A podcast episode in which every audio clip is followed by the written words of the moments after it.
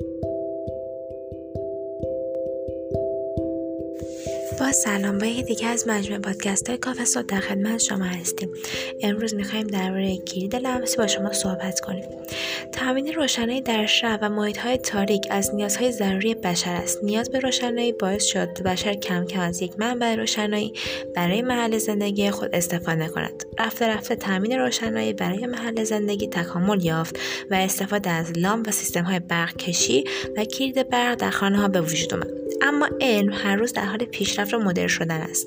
امروز کلید لمسی کم کم جایگزین کلیدهای برق سنتی می شود کلیدهای لمسی نسل جدید با زیبایی و کارهای ای دارند که رواج این نوع کلید با لمس انگشت دست کار می کند و جالب است بدانید که عمر بیشتری نسبت کلیدهای برق سنتی که با فشار دست روشن خاموش می شدن دارند.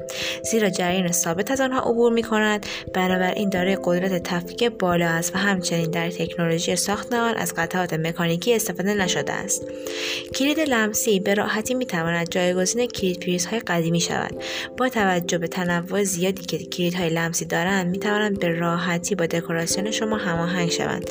کلیدهای لمسی علاوه بر ظاهر زیبا و مدرن کیفیت زندگی شما را نیز تحت تاثیر قرار می دهند به همین دلیل استفاده از کلید لمسی یکی از اولین قدم ها برای تبدیل خانه و اداره شما به خانه و اداره هوشمند می باشد انواع کلید لمسی کلیدهای لمسی سه نوعند کلیدهای لمسی پیزوالکتریک کلیدهای لمسی مقاومتی و کلیدهای لمسی خازنی. نکات مهم درباره کلیدهای لمسی. برخی از کلیدهای لمسی غیر هوشمند بوده و فقط با لمس انگشتان قابلیت روشن خاموش کردن برق را دارند. ولی کلیدهای هوشمند علاوه بر آن قابلیت کنترل از راه دور به وسیله ریموت یا به وسیله اپلیکیشن نصب شده بر روی موبایل یا کامپیوتر را دارند. جالب است بدانید که کنترل آنها به وسیله اپلیکیشن در هر نقطه دنیا امکان پذیر است. کلیدهای لمسی به گونه‌ای طراحی شدند که در برابر روشن شدن ناگهانی همه برقها مقاومت داشته باشند و مشکلی برای آنها به وجود نیاید.